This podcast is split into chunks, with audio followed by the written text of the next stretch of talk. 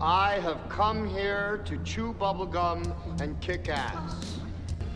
And I'm all out of bubblegum. Red alert. All hands stand to battle stations. Lock S-foils and attack positions. Prepare for battle. Autobots, roll out. Get ready. It's your weekly dose of nerd culture. All wings reporting. With your crew, Obi John Kenobi, Hello there. Commander Scott, There's nothing amazing about it. I know this ship like the back of my hand. Julian, You tell them I'm coming! And hell's coming with me, you hear? and the Doc. Great Scott! Movies, TV, streaming, video games, comic books, board games, toys, collectibles, cosplay, conventions. If it's happening in the world of geekdom, we're talking about it. So lock and load, bag and board, and roll for initiative. We've got your Nerd alert!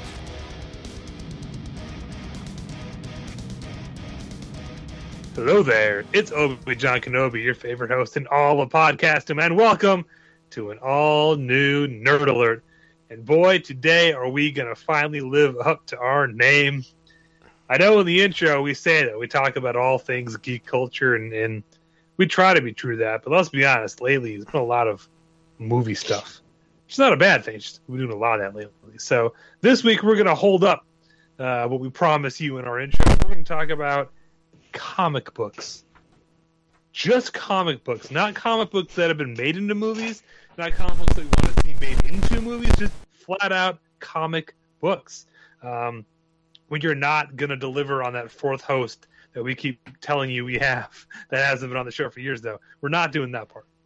Scott has a yearbook. Scott is showing you a picture of himself when he was a young man. When he was just a young George Costanza. when he was a young warthog. When Not he sure was why, a young warthog. Very nice. Thank you. This has been Nerd Alert performs The Lion King. Please come What do you want me to do, for, Dan? What do you want me to do? Dress and drag and do the hula? Well, we're waiting, Jay. I can't sing that part. I'm sorry. I know it. I like We, it. uh, it. We did not. Yep, yep, yep, yep, yep. We- we did- we didn't- bacon, Yep, yep, yep. We, we did not mean to hijack the intro. I'm sorry. No, I know. It just happens automatically. I'm still trying to figure out what the hell your yearbook had to do with anything. But for those who don't see this, let me keep on. Today we're talking about just straight out comic books, comic book stories and graphic novels we enjoyed that we're recommending you read.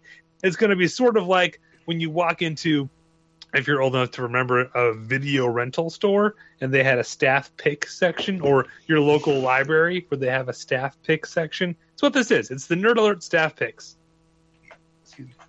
Uh, that's what we're getting into today. But before we get into that, let me introduce the people who are going to be getting into that with me. Catch all that? Okay. First up, ladies and gentlemen, welcome to the bridge, the man who keeps the nerd in the top nerded to me network, my right hand man and yours, Commander Scott. So I, I like history. I like you know military. I like naval, uh, navy, anything naval. I like all that shit. I like traffic lights. I like, traffic. lights. I like traffic lights, but not when they are red. It's a great song. Everybody needs to listen to it. Anyway, um, This is the unexpected musical edition. um, uh, a story popped up uh, in my feed because it's what that's where I get most of my stuff. I just flip through things and I'm like, hey, and I head down rabbit holes and and things. I do try to verify these things before I bring them on the air, though. But this one uh, has to do with the USS Wisconsin, Wisconsin, which was The first battleship made entirely of cheese. no, no, no. Although that would be cool. Um, no, uh, the USS Wisconsin was a, a- an, an Iowa qua- take two, an Iowa class battleship. She was originally commissioned in 1944. She did see action at the end of World War II, engaging the Japanese. Blah blah blah blah blah. She was decommissioned in 1948, but she was reactivated two years later in 1950, just as the Korean War was kind of ramping up and getting started, where she saw service in Korea. The story here is about the first time in the ship's history I think Jay knows has heard this story. Have you heard this story? Maybe it depends on where you're going with it. I mean, you mentioned Korea, and that's Yeah. usually where my head goes with Wisconsin. It sounds like the kind of story he would know. Yeah, well, so the ship took its first direct hit during the Korean conflict. Jay's heard this story. I actually hadn't heard this story. Uh, on March 15th, 1952, her first direct hit. There were no deaths. Three sailors were injured. There was minimal damage to the ship when a hit from a Korean shore battery, a 155 millimeter shore gun, got lucky. It fired a volley of like five rounds or some shit. Four landed short. One, one round managed to strike her on the decks. It struck, I think, the blast shield on one of her deck guns or something. We're talking minim- minimal, like no actual damage. Nothing that really had to be repaired other than buffed out, right? Put the blast shield down. I can't even see. How am I supposed to fight? Oh, oh, she fought. In response, in response, the Wisconsin returned fire with all nine of her 16 inch guns. All nine. Totally obliterating anything in the position on the hills and anywhere close to that. They just laid waste to that entire hillside. I mean, we're talking craters. Now, when I, for those who aren't indoctrinated, when I say so uh, a 150 millimeter gun, which is what hit the Wisconsin, right? 150 millimeters is the diameter of, of, of the round, which is going to be about six inches or so, about a six inch shell, something like that. Yeah. So when I say 16 inch guns, I mean that is a 16 inch diameter. So we went from six inches to return fire with 16 inch shells. That is a large pizza diameter shell. Yes.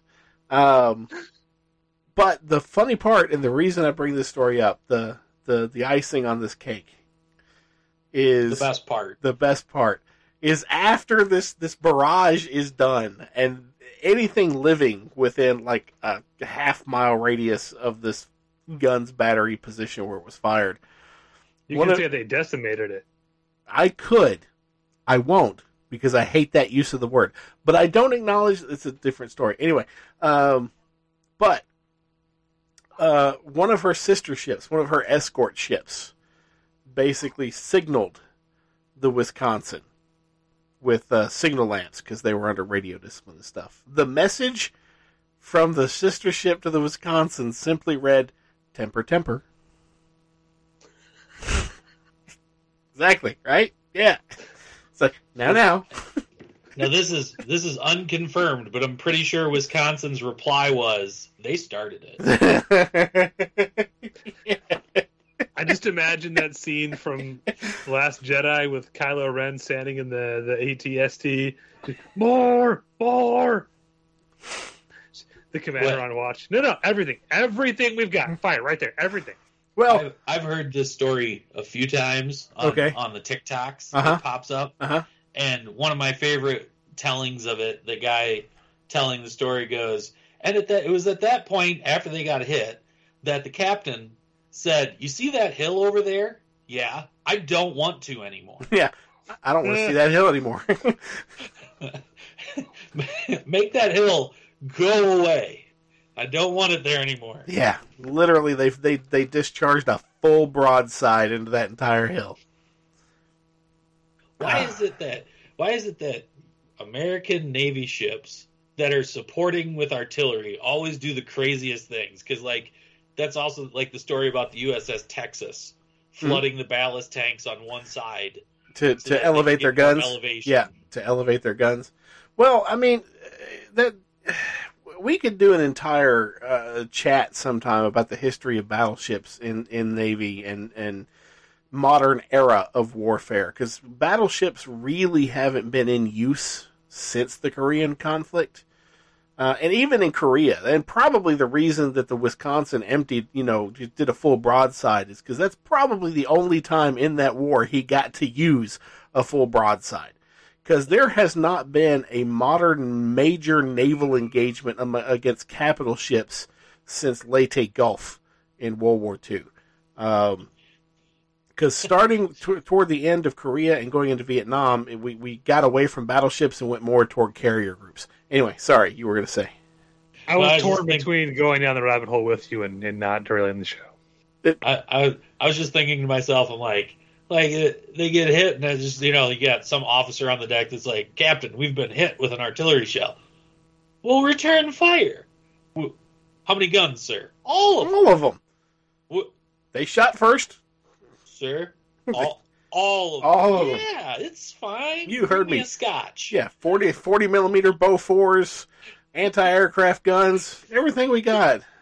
Point it that way. Yeah. That's where the shell came from, right? That hillside. Point it that way. It's like it's like that guy in Lord of the Rings in Battle of the Helm's Deep, who the old guy who lets go the arrow too soon and, and kills an Uruk-hai, and they all stop and stare like, oh, like we weren't gonna do this. exactly. Yeah. Yeah. You shoot at us, we're gonna. Yeah. We're gonna shoot back. Yeah, That's I all. love it. anyway, Love it. that that Yeah. was so that was my historical nerd fact for the thing. It, it, I thought it was funny and hilarious and It's one of my favorite stories yeah of of U, U.S. Navy hijinks ensue. over Maybe overreacting. Just Old touch. salty dog Navy stories. Oh, Navy stories. Until then, let me fella uh, finish out this terrible trio, ladies and gentlemen. Joining us from somewhere in time and space, perhaps via a DeLorean, it's the Doc. In certain extreme situations, the law is inadequate. In order to shame its inadequacy, it is necessary to act outside the law, to pursue natural justice. This is not vengeance. Revenge is not a valid motive. It's an emotional response. No, not vengeance. Punishment.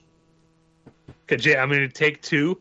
Remember, the rule in the show is if you're going to quote a movie, you can't just read the quote. You have to perform it. You have to So give I'll give you a character- moment, okay? Wait, wait, hold Collect yourself, okay? Get your motivation, Yeah, okay? Yeah. Now remember, your And- family has been killed, completely and utterly obliterated in John front of you. Travolta has wiped out your whole Yep. family. Yep. And action. Revenge is not a valid emotional response. No, response. no, no, no. I said Jay, not Latino Jon Voight. I'm going to allow it. I'll allow This it. is- This is not vengeance. No, not vengeance. It's punishment. What if instead of John Travolta, my family was killed by a giant snake? Ew, this giant snake suffocated my family. Uh, All at the same time with the big snake. Never look into the eyes of those you punish. They'll haunt you forever. And that has been Latino Jon Voight uh, doing Thomas Jane Punisher. love it. Got it. I think I nailed that one, guys. You know, you zigged when I thought you were going to zag, but I'm not mad at it. But like I said, this week we're here to talk strictly about comic books. Not movies based on them, not video games based on them, not comics we want to see made into movies, although some of these would probably fit in that category. But we're here just to talk about the form, the art form that is sequential art with with with words and thought bubbles and speech bubbles, and that's what we're here to talk about week is comic books. Like I said, this is sort of a staff pick, kind of recommend uh, uh, uh, sort of roundtable discussion. We're all going to throw out books Hey. we enjoy, tell you why we enjoyed them, why you recommend you should read them. We'll talk about them for a bit. We'll move on to the next one. That's all we're doing this week. So, uh, does anybody want to jump off? Well, um, so uh, the reason I think this got brought up is is you know somebody twisted my arm here recently and forced me to purchase and read Quiver, you know, and such. It was You're, you're welcome. it was uh, which is which is the you know the return of uh, Oliver Queen. and such Glorious resurrection. back back into the DC uh, universe of uh, well whatever Earth he's on at that point. I'm not sure on that. Anyway, that's here. That's neither here nor there. Uh, and that that sent me down the rabbit hole of of of getting some stuff that I wanted to reread and and things of that nature. And so, I I think we should point out you know, at the beginning, you know, you, you've already said staff picks. Obviously, this is not going to be a be all end all. There's going to be stuff we're not going to mention because there's just too much. We can't, you know, you can't cover everything, and everybody likes uh, different things. Um, but when it comes to what we're going to cover, there, there's there's a couple of different ways of looking at this, you know, because you've got individual issues of comics, and then those get com- combined into trades, you know, uh, yeah, like you're holding up there, you know, just one issue of a comic, which in, in my personal, just me personally, you know, is the worst way to consume comics. Um, You want to push that button this early? no, no, no. It's just I'm, I'm not. I'm not. I'm, I'm not saying anything against anybody who, who collects individual issues. I, I, I'm not. Um, but that that's a that's a different discussion. So, but when it comes to things we think people should read, right, uh, and everything, we've got different ones. It can be a single issue. It can be a single trade. It can be a collection of trades. It can be an entire, you know, like run of a specific author. Like right, like we're not we're not pigeonholing into a specific way of consuming comics. And I bring this up because my first one that I want to that I would like to bring up is uh, Captain America Volume Five. And and and when I say that, what I mean is the Ed Brubaker run. So you need to be a lot more specific. Yeah. So volumes are like time in a Doctor Who story. They're wibbly wobbly. Yeah, exactly. Yeah, the the volumes. Some people, but this one was published from January 2005 to July 2009, uh, and it was written primarily by Ed Brubaker. And I'm sorry, but um, I've read a lot of Captain America over the years, and Ed Brubaker gets that character. That's the Winter Soldier arc, right? That's yeah. So he started with, there? Yeah. he started with Winter. A lot of what has been cherry picked for Captain America in the MCU came from Ed Brubaker's run. Uh, Bucky Barnes comes back. He brings him back as as the uh, the Winter Soldier. In fact, there was a there was a, a joke, I guess you could call it, or a thing that was going around about this time. Uh, was that somebody had published or somebody had said in an interview or something that in all of comic books there have only been two deaths that has ever stuck. One was Bucky Barnes, and the other one was uh, Ben Parker. And the same year, uh, they brought both characters back in comics. Um, and I thought that was funny. But yeah, so you, so the the Winter Soldier comes back from that. Then we move straight into the death of Captain America storyline, which was great. And then you know Bucky taking on the mantle of Captain America for a while before we have the return of Steve Rogers storyline um, uh, and, and everything. And and this was long before we got the storyline where uh, uh, Sam becomes Cap, which is kind of where we are in the MCU right now. We skip straight to that in the MCU, which is fine. Um, but this is a great run. This is this is this is wonderful. This is beautiful. This is awesome. Um, it, it's right right right in the that that whole crux just after um, Operation Desert Storm era. You know, in in real life. So you know you you had a lot of stuff um, going on that that Brubaker was trying to kind of kind of bring in. Uh, Alex Ross designed the revised Captain America costume that Bucky was wearing. Uh, in fact, I think he did a few covers during this run. I don't think he did, did any actual issues. I don't know on that. I'd, I'd have to look, but he did covers uh, and, and such. And yeah, the story arcs that were in this were great and they're wonderful. And you know, uh, honestly, I don't I don't know if there's omnibuses out there because I haven't looked it up. If you can get them like that, but if you could get your hands on on these. Uh, uh, on this this this run, it's it's really a great moment. It's a great period in Captain America to because it's one of those characters that can he can be done very well, or he can be done very badly. You know, um, and everything. So sorry. It's really good cap espionage kind of stuff. It it has more in common with like a Bourne movie um, than straight up superhero stuff.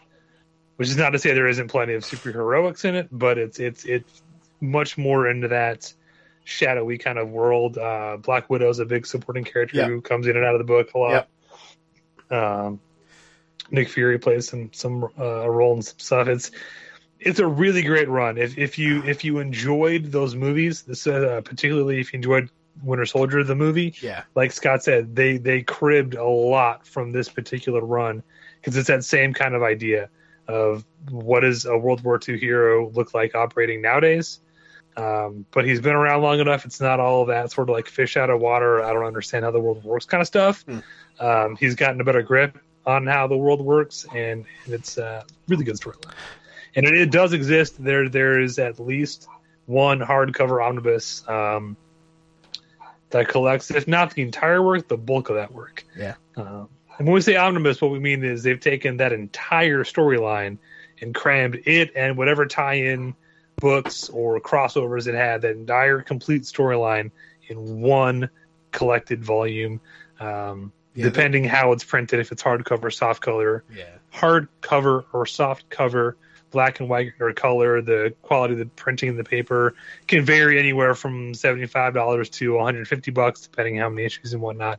But if you just want to get pick the whole thing up in one shot, uh, omnibus is a good way to go. Um, now there is one thing with with the return of Bucky Barnes that I have always maintained that I've I've chatted with people about that has tended to not be a popular um, viewpoint. Okay. So I'm gonna I'm gonna preface this going in that I understand and I do not um, contest that uh, it was always Brubaker's intention to bring Bucky Barnes back. That you know, Winter Soldier was Bucky Barnes. I get that. That's fine. I'm fine with it. But if a if a writer had wanted to retcon that, other than Brubaker, okay, there is a vehicle in the way it's written that would allow it. Because when you when you're in the middle of the Winter story, Winter Soldier story arc, when Captain America becomes familiar with the character of the Winter Soldier, he learns of his existence, and he believes it's Bucky, right? And he's doing um, his investigation, and he's going after him. He's looking for the Winter Soldier. Like everybody around him keeps telling him, it, it's not Bucky. Bucky's dead. We don't know who the Winter Soldier is, right? But Cap believes. Cap believes it's Bucky. In the final showdown, Cap uses the Cosmic Cube, which, if anybody is a fan of the MCU, they'll they'll know it as the Tesseract, which becomes the Reality Stone. But in the comics, it's the Cosmic Cube, right? And and it allows the wielder to rewrite reality based on their, their will and, and, and everything like that. And he uses the Cosmic Cube to restore Bucky's memories. Okay? But the wording he uses, he gets the Cosmic Cube in hand, he has Bucky there with him, or he has the Winter Soldier. He says, Be the man I know you to be. He you could write that he used the Cosmic Cube unknowingly to make him Bucky where he wasn't before. The only issue with that would be then, so if it wasn't Bucky before, hmm. Who was it prior to that moment? That would be up to whoever's writing if they wanted to pull that trigger. somebody who's equally as heavy of an impact as it's Bucky. that, to to To make make the story to make the story play. Yeah, I agree. I agree. But everybody forgets that one scene, that panel when he says, "Be the man I know you to be." That's that's that's different wording than "Be the man you are." Or be the man you were, or, Or be the man- any kind of- exactly. yeah, yeah, Exactly, because Yep. the cosmic cube can can do some wonky shit. It's done wonky shit over the years. It's, Yes. it's Yeah, in in the MCU, it got truncated as being an Infinity Stone. In in Marvel Comics, it is its own Infinity Gauntlet level thing. thing. Yeah. Yeah. You can rewrite, reshape reality to however you wish, whoever holds it. Um, which leads to some very interesting storylines later with the whole, you know, like Cap being a Nazi thing came from the the Cosmic Cube. So Yeah. Anyway, but that's my Yeah. first go to is is the Brubaker run. So yeah. very nice. Very very good way to start. It's a great run. Woo. Jay, you want to toss one out? Or you want me to go? Picture it. Okay. University of Northern Iowa, Okay. Hang on, 2009. I've I've never been there. I can't picture that. It's fine. Okay. You and I can't. This got it. Okay, I was there once. I I'm a math major taking film classes. So they all know I'm a math major. And like I wasn't just taking film classes, I was taking some writing classes. So like fiction. One of the classes, one of the film classes I took was called Film and Literature. Okay? So we would read a book and watch the adaptation. We'd read a book, watch the adaptation, read a book, watch the adaptation. Well, final project for that class is we had to find our own book to read and an adaptation. So, uh, my associate professor, because she wasn't a full professor yet, we called her by her first name. I can't remember what her first name is right now. I knew she was a huge fan of Japanese uh, mangas. Okay. And so I knew she'd probably say yes to this. And I was like, hey, can I do a graphic novel? And she said, sure, you can do a graphic novel. So I actually did two graphic novels. Our uh, presentation was only supposed to be 10 minutes. And uh, at like the 18 minute mark, she kept saying to me, Are you, uh, you going to wrap this up soon? Are you going to wrap this up soon? So, uh, anyway, the adaptation, one of the adaptations I did was V for Vendetta. Uh, so I, of course, had seen the movie, but then I had to find the graphic novel. So I did. Uh, and from Alan Moore and David Lloyd, um, it was my example of not quite a faithful adaptation from the source material. uh, yes, it's, it's, it. Yeah, yeah. they they took things they took things from it. I never realized how much they left out of it. they deviated from it. Yeah. Yeah. Uh, until I read the graphic novel. And then, so the source I used as like a faithful adaptation was um, Marv's story from Sin City. Because that was basically a frame for frame. That was it was almost shot for shot. Yeah. Yeah. So anyway, um, so that's I got to read V for Vendetta, and uh, I loved it. I loved the graphic novel. I I actually enjoyed it way more than the film adaptation. Really? Like I enjoyed the film adaptation on its own, That's interesting. and like that's that's all I knew was the film adaptation. yeah. And then I read the graphic novel, and I was like, "Holy shit! What? They're leaving out a lot of very important information here." Yeah. And then like I went back and watched V for Vendetta again, and I'm like, I'm going to take this as its own thing. Yes, it's to me it was in title only. Well, not title only. There's Yeah. some other aspects. Yeah. Yeah. But Well- so my my first recommendation would be V for Vendetta. And if you've seen the movie, do yourself a favor, find the graphic novel. If you really enjoyed it, it the graphic novel really I thought went deeper into a lot of the political aspects, a lot of his motivation, The- a lot more of his backstory. Yeah. Um, the graphic novel. So in, in the movie, V- is is your protagonist vehicle for the audience, and he's Yeah. doing his thing and everything, but you don't really get a great emotional tie for V because you're emotionally invested in Evey yeah, in the movie, whereas the graphic novel, yeah, you're you're completely invested in um, uh, like the the character of V uh, and everything, and uh, it, yeah, I, I agree with you. I've um, yeah, I know. Um, I've so is he still recording? I don't know, but I am, so it's okay. Okay. Um, but yeah, so uh, I, I'm I'm the same with you actually, Jay. I, I saw the movie first, and I'm like, oh, let's Yeah. let's let's go read the graphic novel, and the graphic novel is like, holy hell, this was based off of that. Like Yeah. you know, like like this is this is what they put on screen, and this is what they had to pull from. Um, That's what I thought too. Like that's why my presentation went so long. My my associate professor was not happy with me. But the rest of the class, like the class is like, wait, this guy's a math major? No, he's going to school to teach math. What? This is what? no, wait a minute. He shouldn't have this kind of a presentation right now. And I mean, I was like going into super detail, and my professor's just like, okay, let's let's, Let's, let's, let's wrap, it up. up. I've, wrap I've got 20 other kids to get through here, guy. but yeah, I like the thing I really enjoyed about the graphic novel was like V is not just the one person. No. It's a persona. Yeah. It's it needs to be carried on. And that's what I loved about the ending of the graphic Yes. novel is that The- Evey continues Yes, that. you can kill the person under the mask, but you can't Yeah, you- kill the mask. Yeah. Like you can't kill the idea.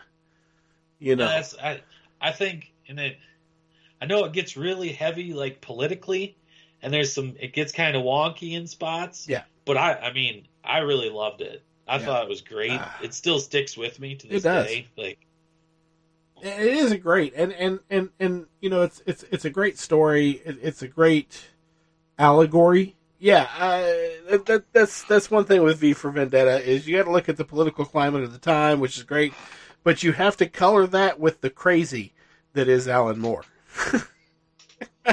I mean, Alan Moore. Let, let's let's face it. The man is uh, the man is unique in his own right, uh, and and such. So, yeah, V for V for Vendetta. I'm right there with you, Jay. I uh, I I watched the movie first, and then I read the graphic novel, and I'm like, holy hell, this is night and day different yes. uh, from from what is. I don't think they're that different. Really? I think so. First of all, Alan Moore writes a dense story. He does. yes. There's no way you could do his story in two hours as a movie. No, No. way, shape, or Nope, form. not possible. So while it does trim a lot of fat off of his story, I think the bones of his story are still there. We just had to trim a lot of fat off to get it to fit within two hours. Yeah, there's changes, there's differences. They they amped up the action a little bit because they knew it was going to be sold as a comic book movie, and people expect that because there's like no action in the novel at all. Um, they took some some liberties with certain things, but the the crux of the story and the main impetus of the story is completely intact from him. Uh, all we did is is skew the timeline a little bit because it's not set in like a dystopian 80s anymore. Yeah. Um, but everything essential to the book is in the movie. the, the, the essential core plot lines, yes, the plot line is intact. I agree, but like like I was saying with with Jay is the the the movie shifts focus to Evey as far as a sympathetic. It makes you feel for Evey and you identify with Evey, whereas the book focuses more on V, in my opinion. Like Yeah. there's a there's a focus shift And it, between. it, You should reread the book. It's possible. I, I've only read the book once. It was years ago.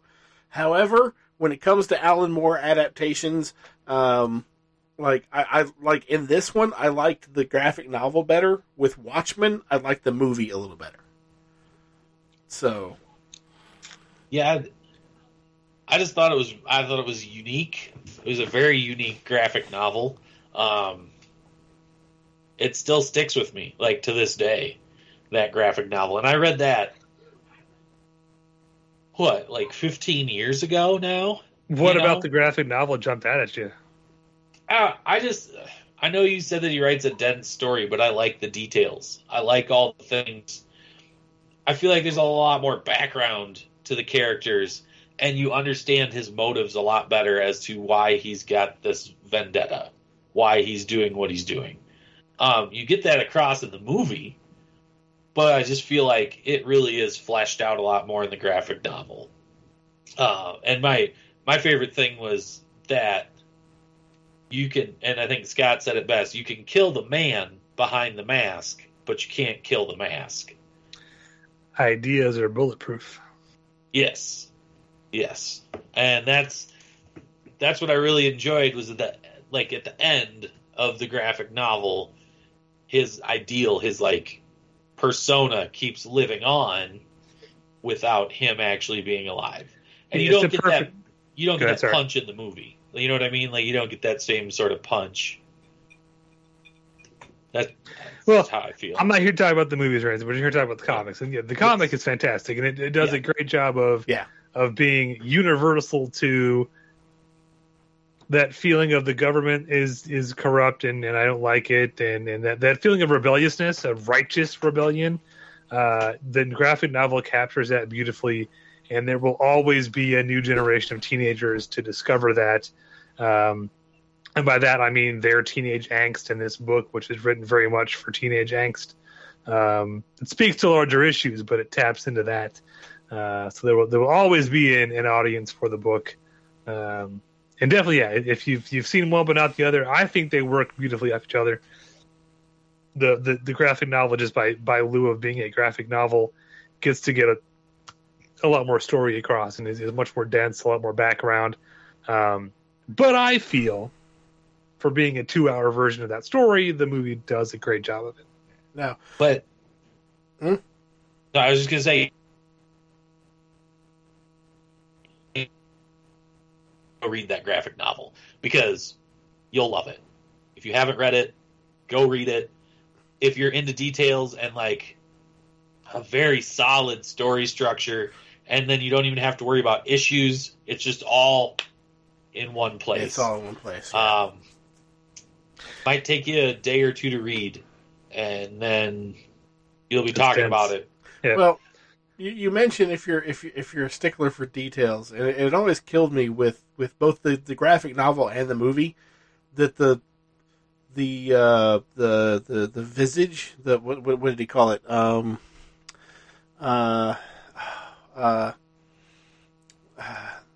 uh valorous visitation of a bygone vexation I think Uh, it's been a while um but that he chooses is Guy Fawkes, right? Guy, Yeah, the original, Which means nothing to anyone outside of, of the UK. yeah, but the original Guy Fawkes was not a conspirator. He had no desire to overthrow the government. He didn't give two shits about the cause. He was just hired because he was the explosives guy. The point, Scott, it doesn't matter. It I doesn't know matter what he intended. What matters is how we remember him. I, I, exactly, and exactly, and and well, but Jay Jay said if anybody who's a stickler for details, and I, I happen to be a stickler for details, and so as part of when I fell down this rabbit hole, I looked up the original history and and you know found a really great book on the history of the original gunpowder treason, and and that's something people should read too if you haven't if you haven't read it, Or um, watch the HBO series. or watch the HBO series. But yeah, so Guy Fawkes wasn't a conspirator. He he he didn't want to overthrow the government. He didn't care. But again, that's the point. It doesn't matter what he wanted. It matters how we remember. I, him. I know, I get it. It's still it's just details, details. Yeah. Anyway, Uh, Good, sorry. solid, solid choice, Jay. Definitely a good pick. Definitely, you know, wet your toe. Don't don't jump right into Watchmen. If you've never read a comic or a graphic novel, don't jump right to Watchmen. Work your way up to Watchmen, and V is a good starter. Because, geez, if you think V for Vendetta is dense, holy shit. Oh, uh, Watchmen. Yeah. Well, this will come as no surprise to you guys. Uh oh. Yeah. No. My Is first pick, Robin Hood. going Robin Hood. Close. My first pick, I'm going to the realm of the distinguished competition, DC Comics. Um, this was this was rough. I'll be honest, making a list at all was rough because when I first just started writing down titles of books I'd recommend to people, it was like 35, and I was like, you know, this ain't gonna happen. Uh, so then I was like, all right, let's pick a handful and let's focus on just like John, who are some characters you love, and what should I read to get into those characters? Now, Scott's already said I'm forcing him to read Quiver, or forced him to. And yeah, he, I think he, he did. it. He did. He, he he he came over to my house. He he twisted my arm behind my back. He held a gun to my head. You know. it was a Uh, bow. Was- I was like, you better read faster. My arm's getting tired. Uh, so I went more with like, okay, what are characters or or elements of characters that you love, and what are stories that are kind of exemplary for those characters? That's kind of what I focused on for this list, because I have a feeling we'll come back around to this topic again. So no surprise to anybody, my first pick is going to be a Green Arrow comic, uh, but I'm not going to recommend Quiver. Uh, even though I love Quiver and it's the book that got me into Green Arrow, I know, I know. Hold on, hold on. I am recommending Green Arrow Crawling Through the Wreckage from Judd Winick, my maybe favorite Green Arrow writer of all time. Um, this came out shortly after, the, so the run you started, Scott, was in like the early 2000s. Yeah. This run hit in 2006. So this is kind of where you're headed if you keep following the run you're on now. Um, this takes place during the era known as One Year Later. Um, in DC Comics, this big event happened, and then we jumped to one year later. Um, so this was the, it's a jumping on point, uh, which is kind of the design of One Year Later. All the status quo for all of our heroes, all of our main characters got changed and adjusted in some pretty big ways uh, because we're jumping ahead one year, and we eventually will go back and fill in what happened during that one year. But for this book, uh, you don't need to know because no one else in the book knows yet. But for all the talk of costume vigilantes and the hard-ons they have for the cities they live in, uh, as as exemplified and maybe even uh, uh, patronized or parodied by the Spirit, uh, where he's basically trying to make love to his city. Um, this is the story all about how his life got flipped, turned upside down. Sorry. this is a story about a costume vigilante using both his costumed alter ego and his secret identity for one goal. This is the storyline that introduced the concept of Mayor Ollie Queen. At the start of this storyline, and how he got to be mayor is kind of glossed over. At the start of this storyline, Oliver Queen is the mayor of Star City. Yeah, it, it In happened. his In, absence, it happened in season seven, right? Season was that when that happened? Yes, yes, they did. They Yeah. a lot of what's in this book did eventually at some point get tackled in the Arrow TV show. That being said, they butchered a lot of it. Sorry. Um, he comes back. There's a section of the city called the Glades, which is kind of the bad part of town, that has literally been walled off from the rest of the city, and this sets off liberal Ollie Queen like nothing else in the history of these comics before. Uh, I, the reason I picked this is because it really leans into every aspect about Ollie Queen that I love.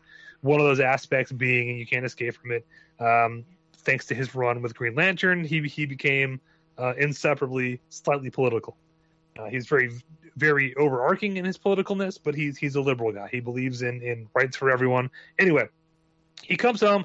They've walled off part of the city. He, he can't stand it. So he's he's he's using his alter ego as mayor to help try to change policy politically and put money in the right areas to help re- renovate his city. And at night, he's going out as Green Arrow to literally clean up the streets. Um, it runs into a lot of really cool storyline uh, elements. I don't want to spoil the entire comic. Um, Jay, here's my selling point for you.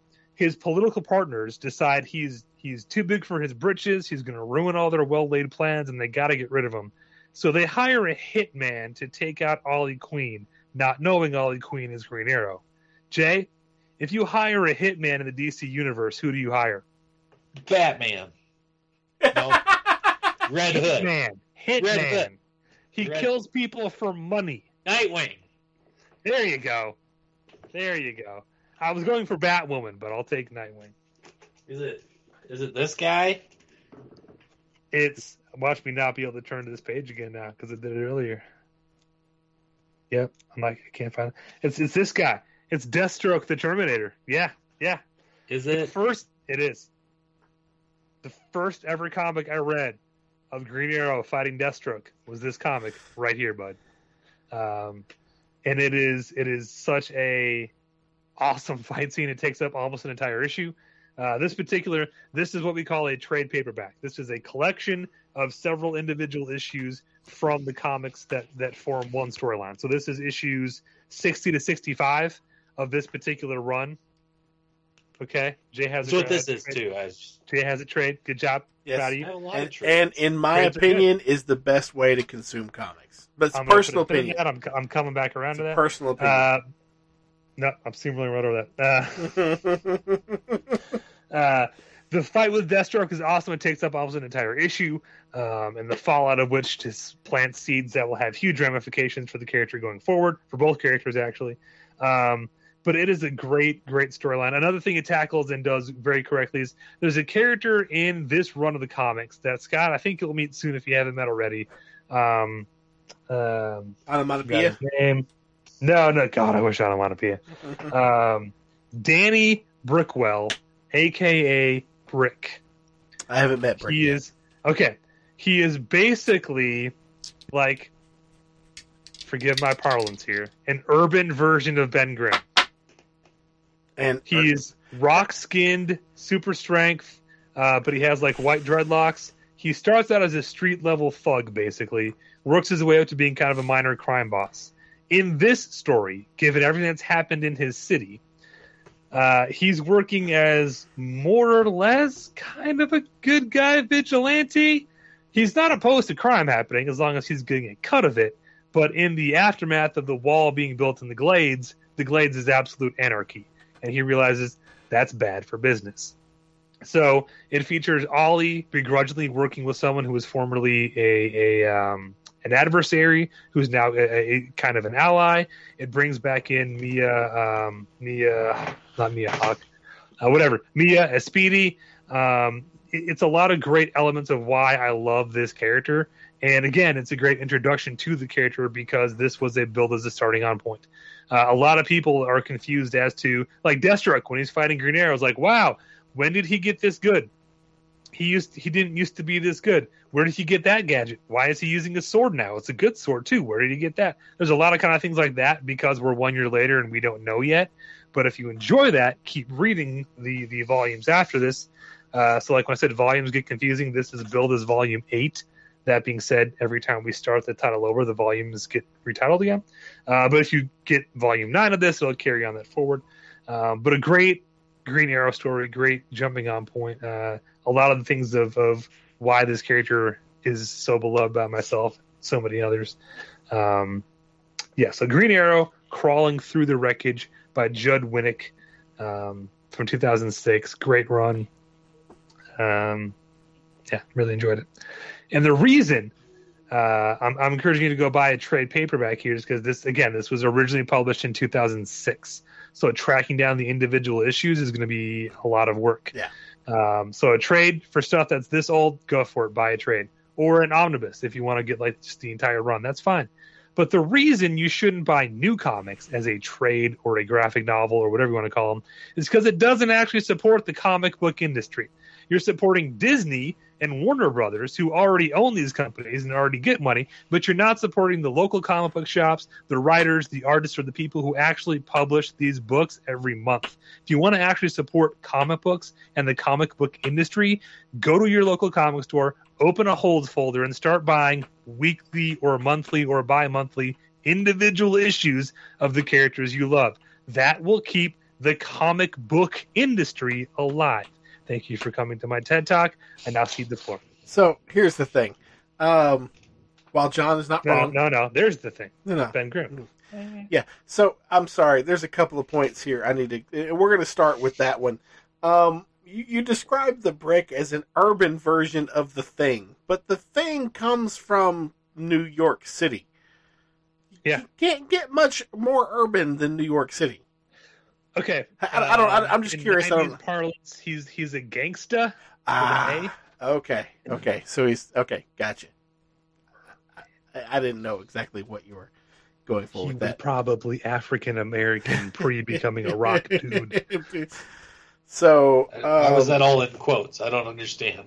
Why does so yeah and and also yeah when it when it when it comes to you know he's he's he's he's telling you to look for the trade because he because once again we're focusing on the story here. Like that's what we're recommending is the story and that's that's how you can get it and and and everything else like that. Um to the last point. My personal opinion once again trades are the best way to consume because they're that you get self-contained stories, you get chunks, you can pick up one, and you've got a you've got a kind of a beginning, a middle, and end. Once again, this is not the focus of this, this episode, so I'm not going to dwell on this. But the the biggest thing is if trades do not support the comic industry, then the comic industry needs to change, not me. Sorry. It does, but in lieu of that happening, Yeah. because here's the thing: you pick up your trade, Yeah. and maybe there's two or three volumes, and Yeah. then all of a sudden it stops, and you go, "Oh man, I wish there was more of those. Yeah. Why didn't they make more? Because no one bought the comic." It's not my fault. It's not my fault. I'm not gonna I'm not gonna take up something that takes up three times the physical space that the two or three volumes of trades will just so that I can get another trade that I now don't need because I've just got the thing. Because the more, because here's the thing, the more individual issues I buy, then they're like, oh well, people are buying the individual issues, they're outselling the trades. Then we don't need to do the trades, yet. Because if I have to buy the issues, if I have to buy the issues to keep the industry going, then they're going to outsell the trades, and that's going to give them false data. Scott. Hmm? No. Yeah. No, that's that's that's never going to happen. The reason they ever started printing trades in the first place was to be a way to help people catch up Yeah. to current comics to then subscribe to that comic. But then they don't look they at never have and never will print trades to the point that it puts regular comics out of commission. Because you know what we call just directly Yeah. putting out a trade of something? Yeah. A graphic novel. No. Uh, yeah, no. I, I, I, I, I'm, I'm, I'm not advocating getting rid of individual issues. Don't, don't, don't misunderstand that. Yeah, I agree with you. There's always going to be individual issues, but, but my thing is, if I have to buy individual issues to keep to support the comic industry and keep the book going that I like, then I'm never going to buy the trades because I've already got the individual issues. But if I if if I want the trades because I because I don't have the space for individual issues because I like because of the reasons that I have for liking trades. But they don't look at trade sales to keep an issue going. You, you see the, the the fallacy there. No, no. I don't disagree that the, the way the industry is set up is messed up. I'm with you on that. Yeah. I'm saying I can't make it change, and you can't make it change. No. So in lieu of it changing and going to, hey, rather than putting out one issue a month, we'll start putting out just one six uh, issue arc and call it a trade paperback, and you'll just sign up for that trade paperback, and if it sells well, we'll put out another trade paperback of six more No, issues. That yeah, sure, fine, go that system. But until they do, Yeah. the only way to make sure you get trades to go buy at some point is to buy the individual issues. but if I have the individual issues, I'm never going to buy the trades because I've already got the story. Sorry, Jay. Go ahead. You're you're. If I can change, the use can change. maybe Make it all. we can all change. Oh, Power of Rocky can. bring yeah, we, we'll uh, we'll we'll we'll table this because this is this is a, a, a discussion for another time. I think we're we're getting off of our staff picks. Get back on our you staff. Guys, you guys start talking math, and I zone out. But you want to talk about the comic industry. I want to talk about the comic industry. I'll I'll, I'll talk. all day. I'll I'll what? continue. You know what? We've got another hour left in our format here, so ish. I'll talk about this all day long. The format that we made up I'll and do continue. I'll continue the discussion of the comic industry with my next pick, unless Yeah. Yeah, way to get back on our shaft there, or staff thing. Staff. His staff picks back on the staff. That's the joke I was I you got going for. shaft. shaft. Shaft? Yep. Wait That's- a minute. Right That's back on there. that's that's Yeah, that's the that's the joke I was going for. The staff. Right yeah. back on. Can Get back on our staff. first, though. Clean it off a little bit. Ah, Scott, we're back to you. I think. no, it's okay. Jay Jay was leading Okay, in. okay. Jay was All right, leading in. Jay, Go ahead, what do Jay. you got? It's all right. ah. Hit us. this this will come as to a shock to no one. Um, I'm not that big into comics. I'm the least versed in comics of all the hosts of this show. I have some, but like in order for me to read a comic, it has to be something that like I really enjoy. Like I'm really gonna enjoy it. That being said, my next staff pick Mhm.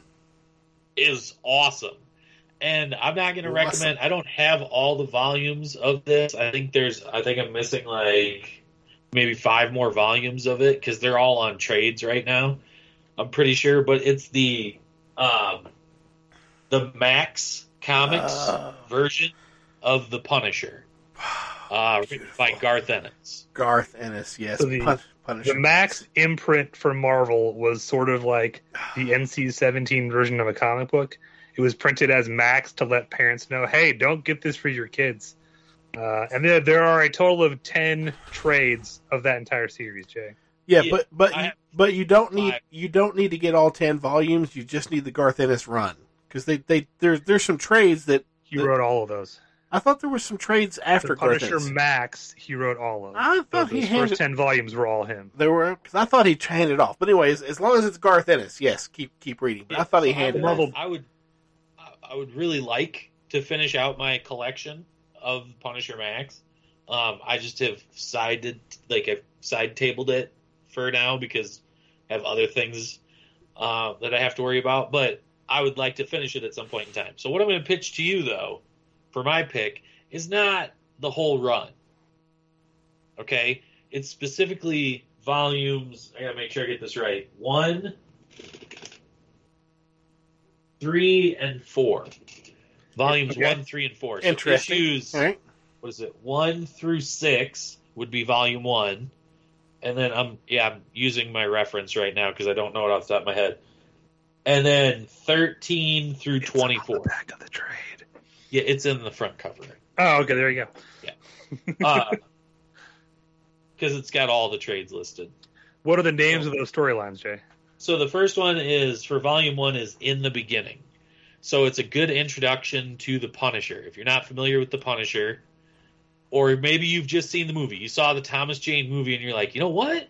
I really like the Punisher. I think he's a cool character. Maybe you saw the Netflix show. I don't know. But you want to start reading Punisher comics. Start with volume one in the beginning. Volume two's not bad. It's um Irish Kitchen is the Mhm, name of it, or mhm, Kitchen Irish Kitchen Irish. which isn't bad. Mm-mm. It just doesn't fit in the storyline of these other three that I'm recommending. It'll circle back around eventually, but I don't think you're there yet.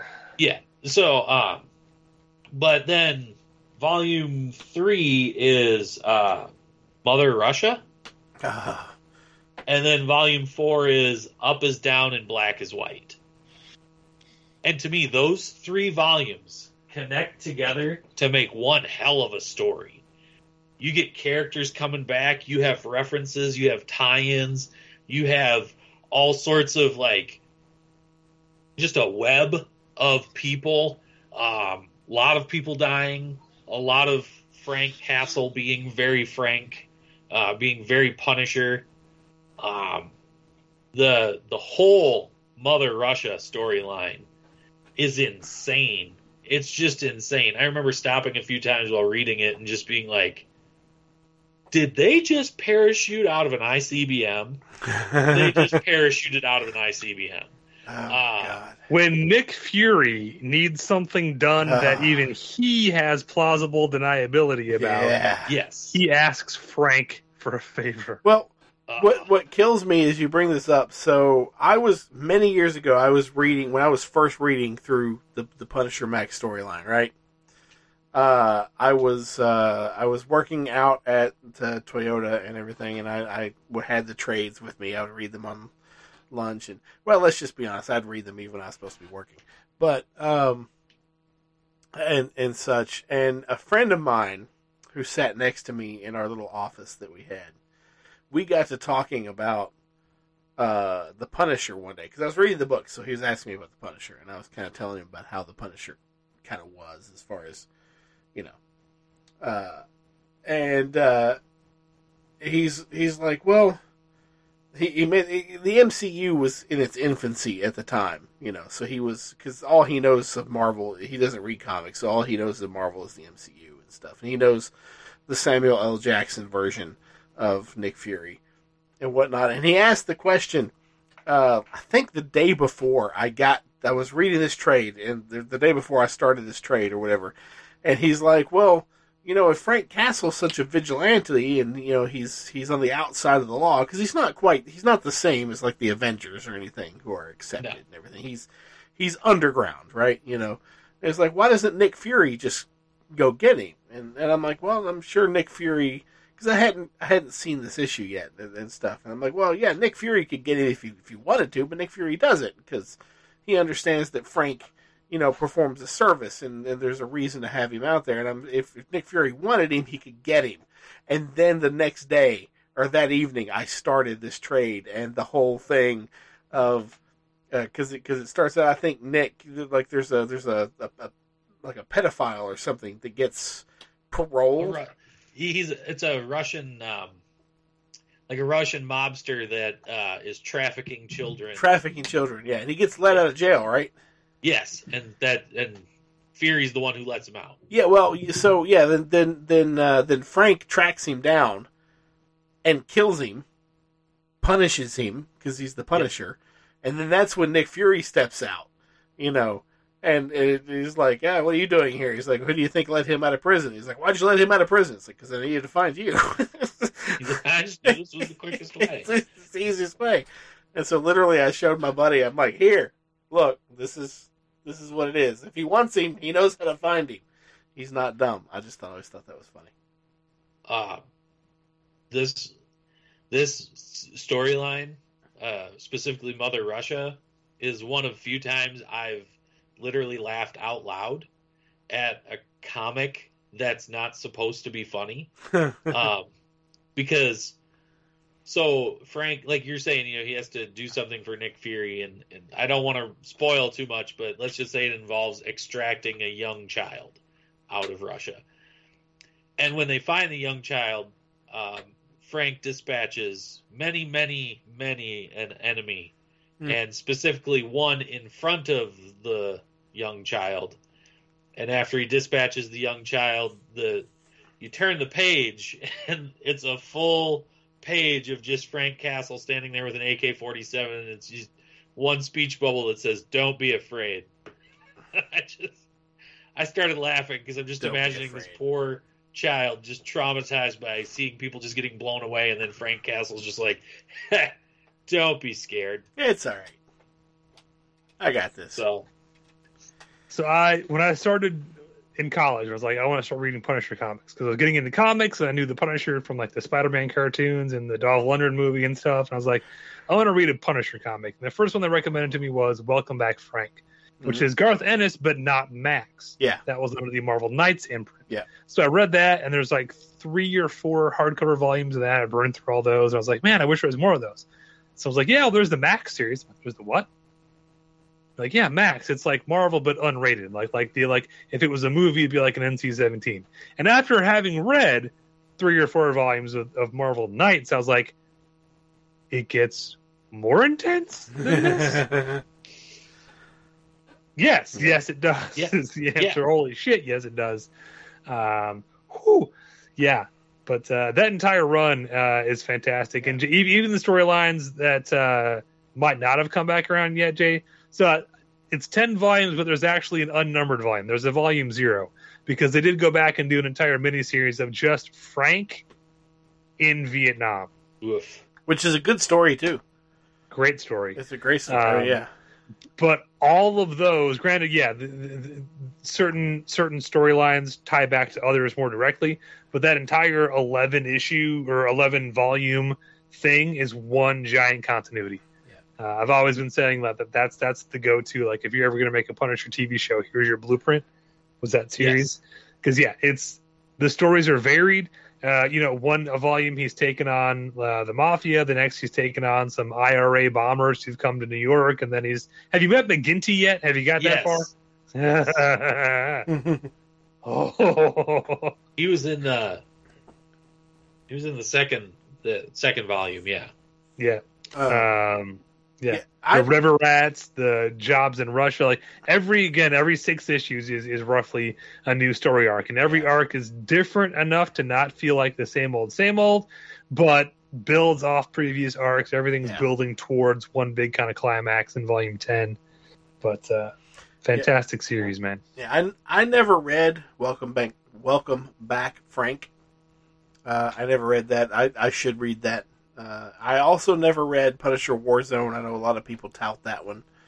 Uh, that story arc. It wasn't Garth Ennis.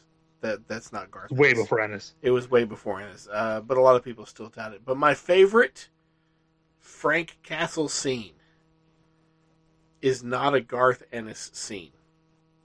Okay. I don't even think it's in a Punisher comic. Okay. I want to say it's actually in Damage Control, like when they had their own title. Okay.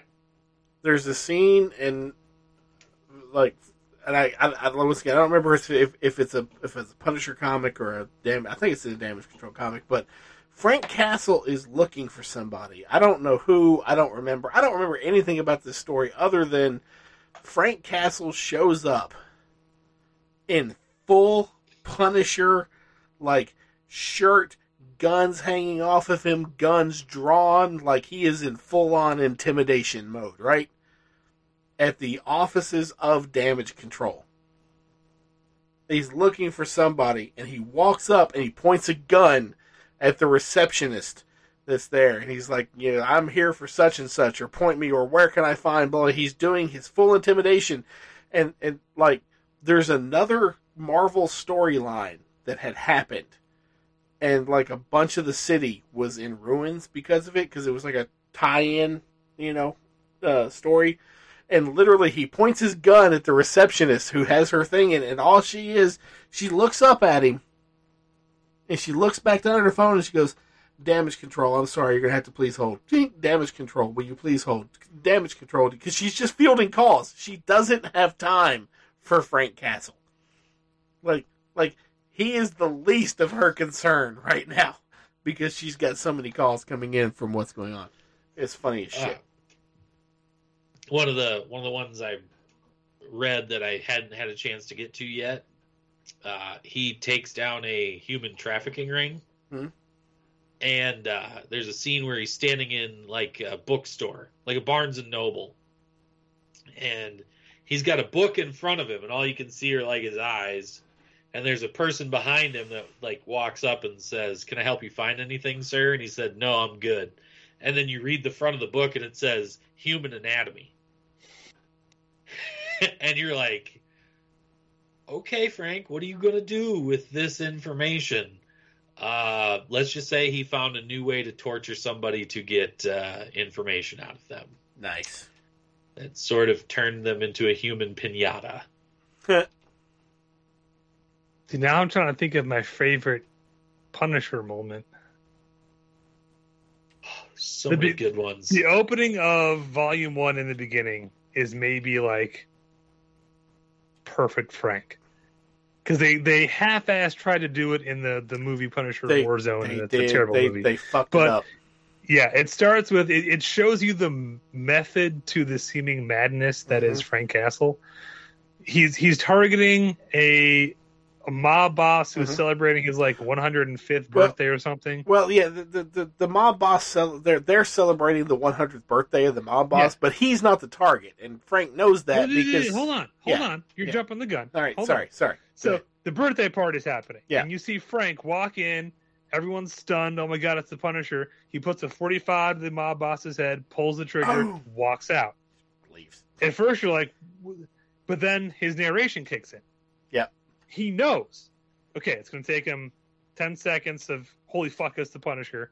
Another five seconds to holy fuck you just shot the guy. Yeah. Another five after that for someone to get smart and come do something. Yeah. In that time, Frank is prepped. Oh yeah, This is him springing his trap. Yeah. Because yes, his target was not that boss. That was just the inciting It was- incident. it was a catalyst. all, yeah. all the tough guys, the mafiosos, to come after him. He's set up behind is it a well or something? Uh, I, yeah, it was like a it was like a retaining wall or something Yeah. that he's he's set up at. He's yeah. got a full on Nam era M60. Oh god, Yep. yeah, Pops up and starts laying waste yeah, to these guys. because they come running out of those those French doors. You know, they, they Ah. come running out with their their pistols pulled. Because they're mob enforcers. Yeah. Frank thinks tactically, thinks militarily. They Yep. come at him. And then there's a great line where he says, Oh, somebody's been watching war movies, gets the bright idea to flank me. And they show a, a handful of these mob guys, like, Oh, hold on, don't go right at him. Let's go around in the tree line. And they go around to the tree line. Frank has the entire tree line rigged with claymores. Yeah, Yeah. he's got Yeah, his right. flanks protected. Then, then there's the part where they all they're like, "Get in the water," and he goes, "Wrong idea." He's just laying into him in the water. But It, yeah, it shows the method behind the seeming madness of Frank. That he, the why he's been so successful as long as he Yeah, has, yeah. is he's thinking on a different level of the people he's taking on. so the, That's a great moment. yeah, also in this drug or in this human trafficking one, uh, he needs help from a social worker, and she was in an incident at another point in Frank's life where like she was on in a subway or something like subway station, and he killed somebody, and she saw it happen, and she's like, "Oh my God, you're here to kill me for that." And she's like, "I never told anybody who you were. I never told anybody you were the Punisher." And he just goes, "Everybody knows I'm the Punisher." Who doesn't know Frank Castle is my name? You know, he's Yeah. just sort of like, "What do you?" he's like, I don't hide it. Nothing on me. I don't hide it, lady. That that whole series just takes Frank Castle and and you know Garth Ennis just just God he just presents it in such a raw light and it's got humor, it's got grittiness, it's got drama, it's oh God, it's such a great series. The only thing keeping me from calling the Max run a perfect run is it's missing one crucial character who only shows up in the Marvel Knights imprint Punisher, and that is the Russian. The Russian's not in Max. He's in the Marvel Knights. He's but not the in Max. Oh. Damn. That's, But that's neither here nor there. Great pick, Jay. That's pitiful. Yes. Yes. Awesome book. Scott, Scott, top that. Dare you do better. Oh, I can't. I can't. I can't. I can't top that. No, no. Punisher. Punisher Max might be, you know, the the creme de la creme of stuff. Garth Ennis. Garth. Actually, first of all, Garth Ennis in pretty much everything he writes is great. Because didn't he do? Was it 100 Bullets that he wrote? I think that was him. He also did Preacher as his other big Pre- one. Uh, no, Preacher is uh is uh Neil Gaiman. No, sorry, I'm I'm thinking. Sorry, uh, my my brain. I'm thinking uh, Sandman. No, yeah, Preacher is Garth Ennis as well. Yeah, yeah, Garth Ennis and just about anything he writes is great. The man is is is is is awesome. Uh, however, I'm gonna jump off of that. I'm gonna I'm gonna pop off of the the Garth Ennis train, which is which is wonderful. Uh, and in one of my in, in my next staff pick, looking at it through those glasses of what would we pick of things to read, um, there's a book. Uh, I, I I've always really been partial to. I, I've liked the X Men, you know, and stuff. Going back to bringing it back to Marvel. Uh, I don't know why I said that because because Punisher's Marvel as well. Uh, I just don't consider Garth Ennis Marvel. I even his his Punisher stuff. I consider it Garth Ennis, not Marvel. But um, um, I like. There's a book, and I'm going to hold it up here. I don't. I don't know if this will ever see the light of day, and I don't know if you all have ever read this or not. It was written as a three part. Like it wasn't individual issues. It was like book one, book two, book three, and then a couple of fillers. But uh, X Men: The End. Uh, Heard of it, haven't read it. Oh God, it is great.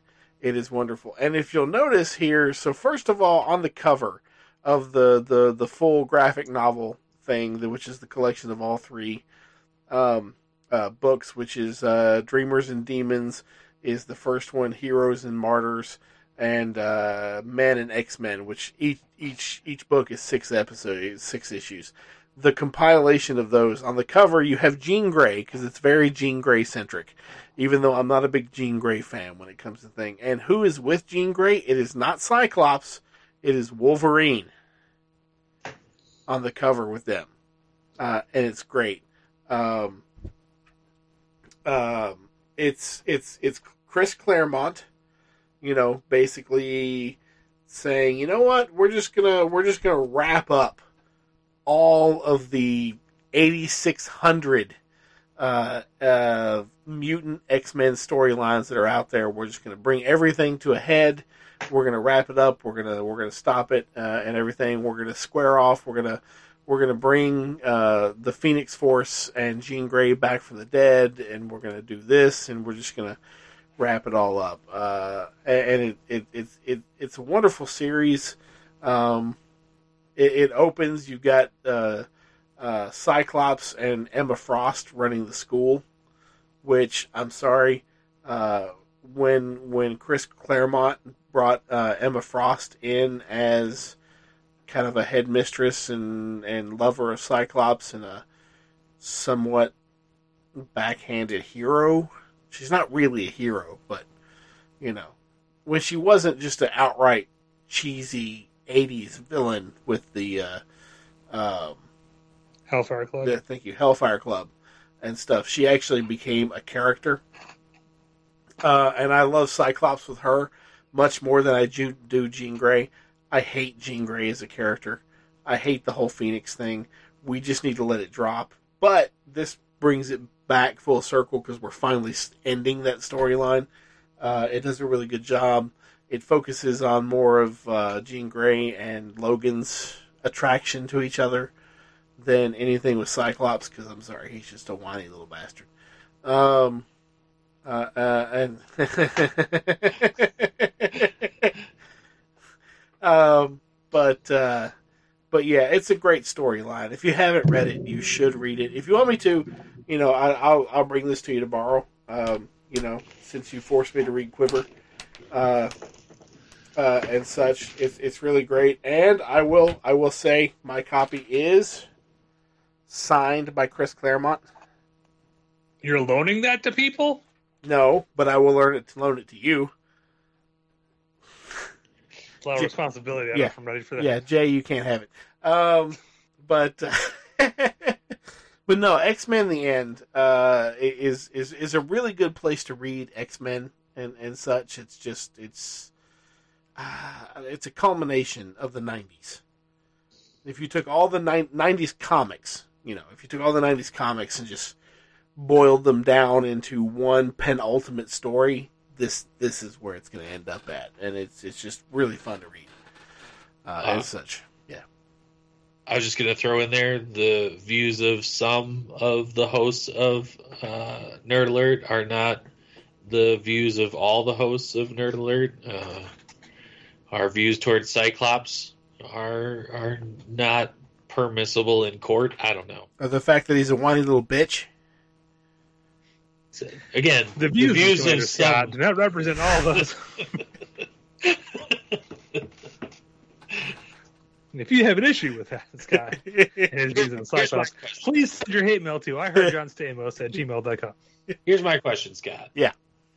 Never, if you've never read an X Men comic in your life, yes. do you pick this up and read it and you're okay, or is this something you Oh. need preloading? Oh no no! If if if you're wanting a jumping on point for, to X Men, yeah, this is not it. There is no such thing as a good jumping on point to X Men. It does not exist, even when they market it as such. The- it does not. They, they can't help but overcomplicate X Men. the, the the closest point you could get to a good to, to a recent good jumping on point for X Men would be the storyline where Beast brings the '60s X Men to the future, so that young Cyclops can talk to old Cyclops and make him see the error of his ways, but things go sideways. That made it almost 12 issues before it branched out into five separate Before- teams. And exactly, had, again, overcomplicated. But it's it's the best jumping on point you could possibly get. But Or start fresh and just go with Ultimate X Men from the early 2000s, because that is completely self contained. and it's great. It really is. Uh, and, and and we can bring that up, you know, possibly later, possibly. But when it comes to X Men: The End, here's the thing: if you're a fan of the X Men '90s cartoon, okay, which is a which is a decent distillation of like all the comics of the era that it pulled from, and you know the characters. I would recommend reading the Wikipedia entry for this and then reading this. The Wikipedia entry gives you some good context for what you're reading.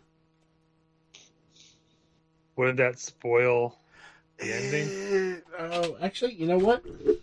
I will be honest. I don't know if it spoils the ending or not because Yeah. I've just I've just glanced through the Wikipedia entry for it, but um, Okay. um, there also there's a, there's a there's a really great uh, scene in in in X Men: The End where uh, they're holding open a wormhole. It's, it's basically an Einstein Rosen bridge between Earth. And I think it's Shi'ar. It's been a while since I've read through it. Um, that would make sense.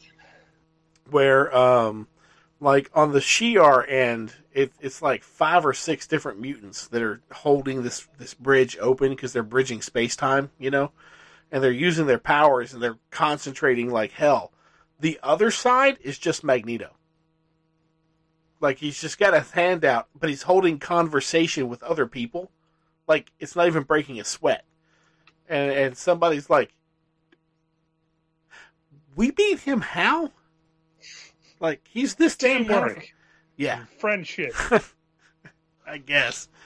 But yeah, you, so uh, the the whole book is really good. Um, and there's there's a little bit of backstory that you need to know. And actually, I don't think Uh, I don't think the, the the Wikipedia entry really like ruins it. It just gives you context. Um, you could maybe skip the last couple of chapters if you really wanted to, but uh, the the the beginning because once again it's, it's it's it's in three different books and and such, but yeah, because all you really need to know at the beginning is uh, Jean Grey is dead. Um, but there's an alternate reality daughter that kind of is the protagonist. Yeah. Once again, you're not wrong with the X Men. You're not. I can't. You know, you're not wrong. He's two sentences into the plot synopsis. It's already overly complicated because X Men can't help themselves. They can't. They can't. But overall, it is good, and and I love this book. And it's a great book, uh, and and everything. So yeah, Yeah, I'll give it a read. Sounds cool. yeah, it's good. I've read X Men in forever. Very good. But your whole uh um you said if you've watched the X Men cartoon from the nineties, it's a good primer to go into this. Yes. That's a perfect segue to my next pick. All right. Uh, which you know is coming because I'm always going to recommend this on my staff picks. If we had a staff, a physical wall of staff picks, this would never come off it. It's the book that got me into comic books.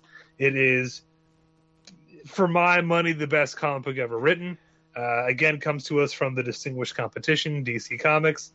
I'm talking about from all the way back in 1996, from Mark Waid and Alex Ross, Kingdom Come Oh God, yes. Fuck which yes. is a Marvel, sorry, DC Elseworlds title, meaning what happens in this book is separate from the normal Yeah. timeline continuity. This is a possible future of the DC universe. what, what happens here stays here. Yeah. Um, some comics since this has been written have kind of leaned a little more towards this, but it's it's not canon to anything. Um, it, it's its own self-contained story. That being said, if you ever watch the Justice League cartoon or know have a, a cursory knowledge of the DC universe, get this book. Um, it's it's a potential future where all the old guard have essentially retired or died off or have been replaced and supplanted by a whole new generation of superheroes that are not as altruistic as the ones who came before them. And that conflict of those old school values and the new school heroes and trying to forge a path forward ultimately leading to as the title would lend you to think are perhaps our ultimate destruction.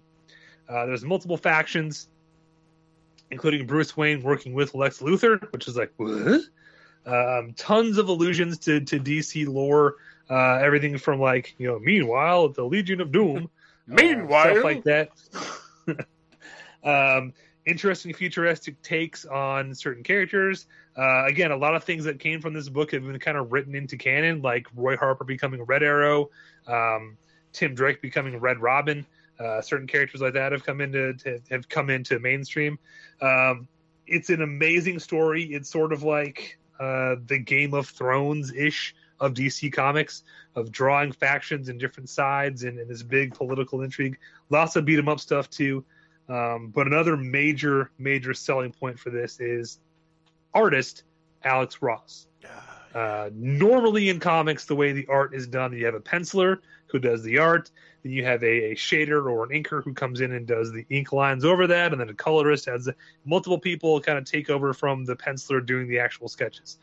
Alex Ross does everything himself, and Alex Ross paints Yep. every panel Works in oils, on right? canvas. Yeah, oils on canvas. Um, at least at the time this was written, he may have gone to a digital thing now, but in '96, uh, every single panel, every frame of this book is painted. It looks unlike any other comic you will see, other than another Alex Ross comic. And those splash pages, which are the big two-page spreads of a big cool art thing, Alex Ross does a, a splash page better than anyone because it is every splash page could be framed up on a wall. It's gorgeous. Yeah. Scott has a I, I've got the hardcover, so yeah. yes. Oh, Uh, God. found this at um, um, the other. mind is blank. Joseph Beth Booksellers back in high school. I was going to say the other comic book store. no, it wasn't in Tennessee. Um, but yeah, it is. It is.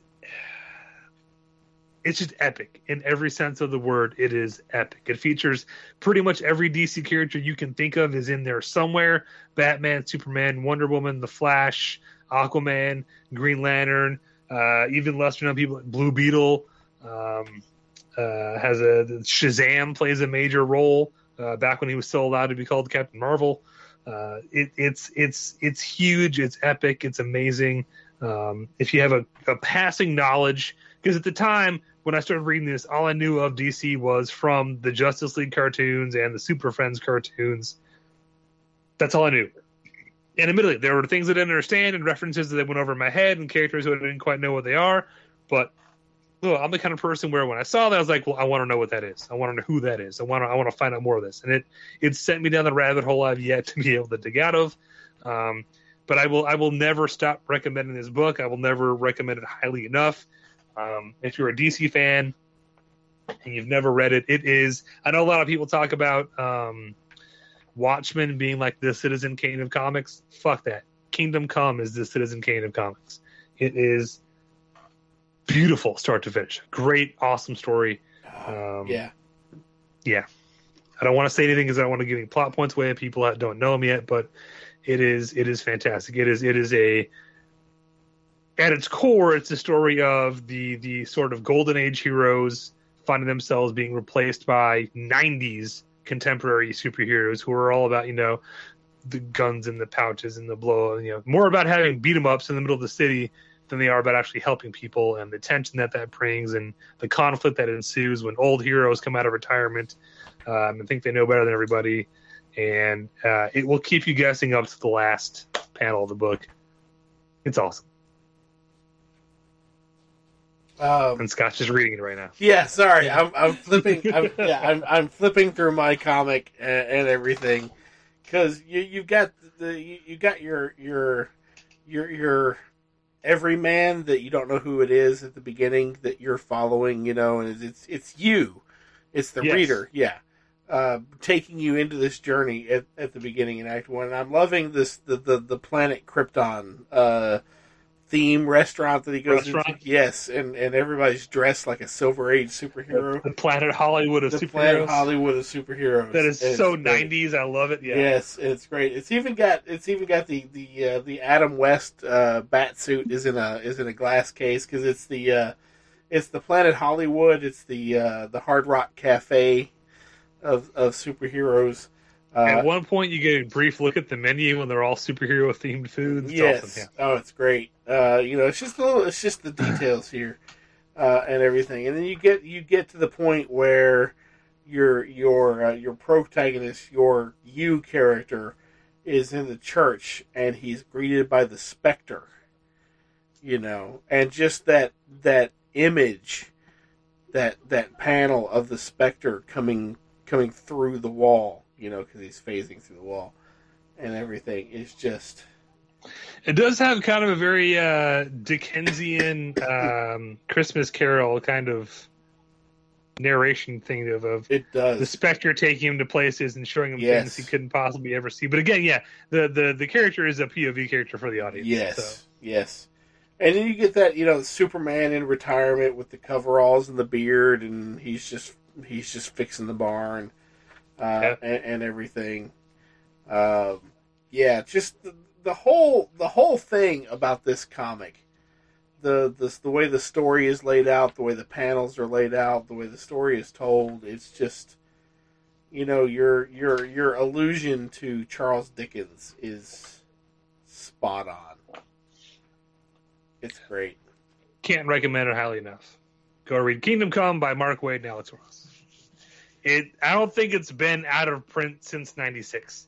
I don't think they go more than three years without doing a new print of Kingdom Come. So, uh, yeah, mine is the sort of bare bones soft cover. Scott has a much nicer hardcover edition there, but uh, yeah, you, you throw a rock at a comic store or a bookstore, you'll probably find it.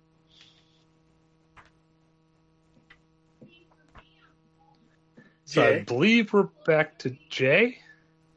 So, this friend of mine, he's a huge comic book nerd. Like him already. He uh, he knows that I love Deathstroke, um, because I I cosplay as Deathstroke. Mine's uh The hell you Arrow, say? like an Arrowverse version of uh, Deathstroke, and he was nice enough uh, this year at LCTC to do a comic book, like an old school comic book version of Deathstroke, which was pretty awesome. It was like a combination of Deathstrokes. Anyway, my point is, he recommended to me that I read a volume of Deathstroke. Um, and I actually ended up buying. I think I have four. Yeah, I have four volumes of this Deathstroke run. Uh, and the ones I'm going to recommend are volumes one and two. So volume one is Tony Daniel is the writer Tony, for Is these. this the new 52 era? I think so. T- Yeah. Tony Danza? Yeah, I liked him in Who's the Boss. Uh, so the first one, volume one, is titled Gods of War, and then the second one is the God Killer. So, what I love about it is is the first one, Gods of War, is a good introduction. If you don't know Deathstroke, it'd be a good sort of like, here you go, Jumping Uh, out point. s- start here. I mean, there's going to be some stuff that's confusing, but it'll flesh itself out eventually. So it's not too bad. It's a good starter for him. Um, and the huge reason that I would recommend it is there is an epic, epic fight with Batman in that first volume.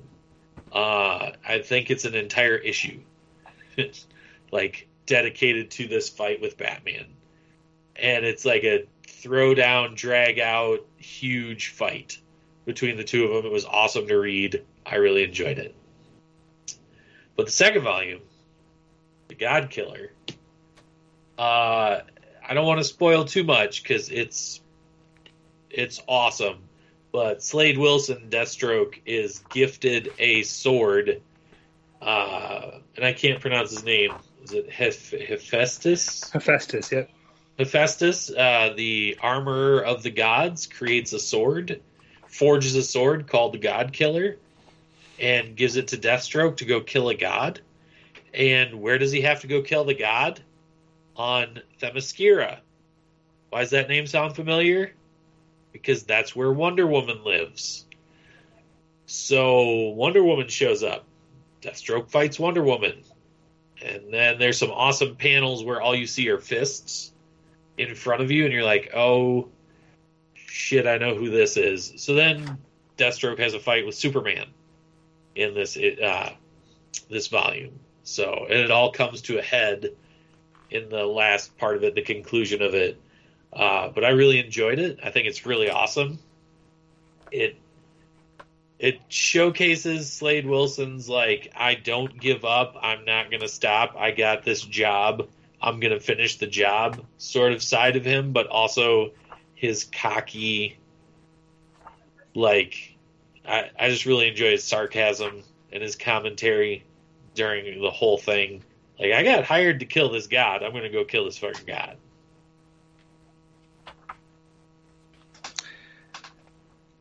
Yeah, it's it's the elevator pitch is okay. So the greatest assassin in in the DC universe, Deathstroke, is hired to kill a god. If that doesn't intrigue you, I don't know Yeah. how to help you. Uh, yeah, and it's such an awesome storyline. Just illustrating why he's such a badass and showing him do so many cool things and bringing in so many cool characters. It's uh, such a great, such a great run. Yes.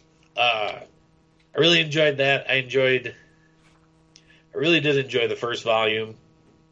Um, I got. I've gotten through the other ones as well, but Harley Quinn in the first volume when he meets up with her and sets him up in Gotham City because there's like there's he's looking for his son who happens to be in Gotham City.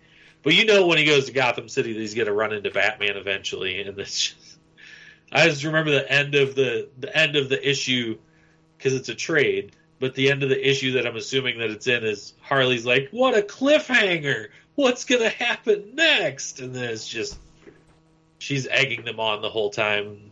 And at the end of it, she goes, "Yeah, I, I, I knew you were here like for a different reason, but I already had this set up because I thought you double crossed me, so I, I just went ahead and did it anyway." So, It's it's good. I that's yeah. If you want to get into if you if you like Deathstroke as a character like I did, this is a good way to break into that and get the comic book side of it, not just um, one version of it. And if you ever saw him on like, oh, what is that game? Injustice. Injustice, yeah. If you ever see him in Injustice and you're like, I wonder who this guy is, that's because that's kind of how I got. So that that was the Obi John pitch to me was like, I think you referred to him as uh, the DC version of the Punisher, but also has healing ability. So He is the character Deadpool is parody. yes. Hmm. So there's Yes, that's my next Deathstroke pick. came first. So That is my next pick for a good pick. uh, comic. Good pick. That was one of the few things to come from New 52 that I really enjoyed. Was that run on Deathstroke? That was really good. Deathstroke is one of the few characters I've not read in the comics. So, yeah. I don't know, I don't know much about him outside of the, the cartoons and the live action and stuff. He can fluctuate wildly depending on which incarnation of the character you're reading. Yeah.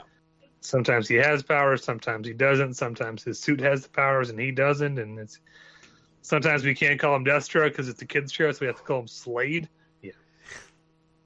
Look at the the- Teen Titans.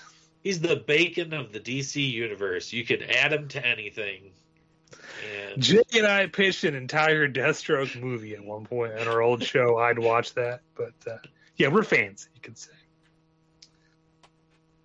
Good pick, uh, Coxie. Anything else? You know what? Um, I've got uh, probably 17 more things.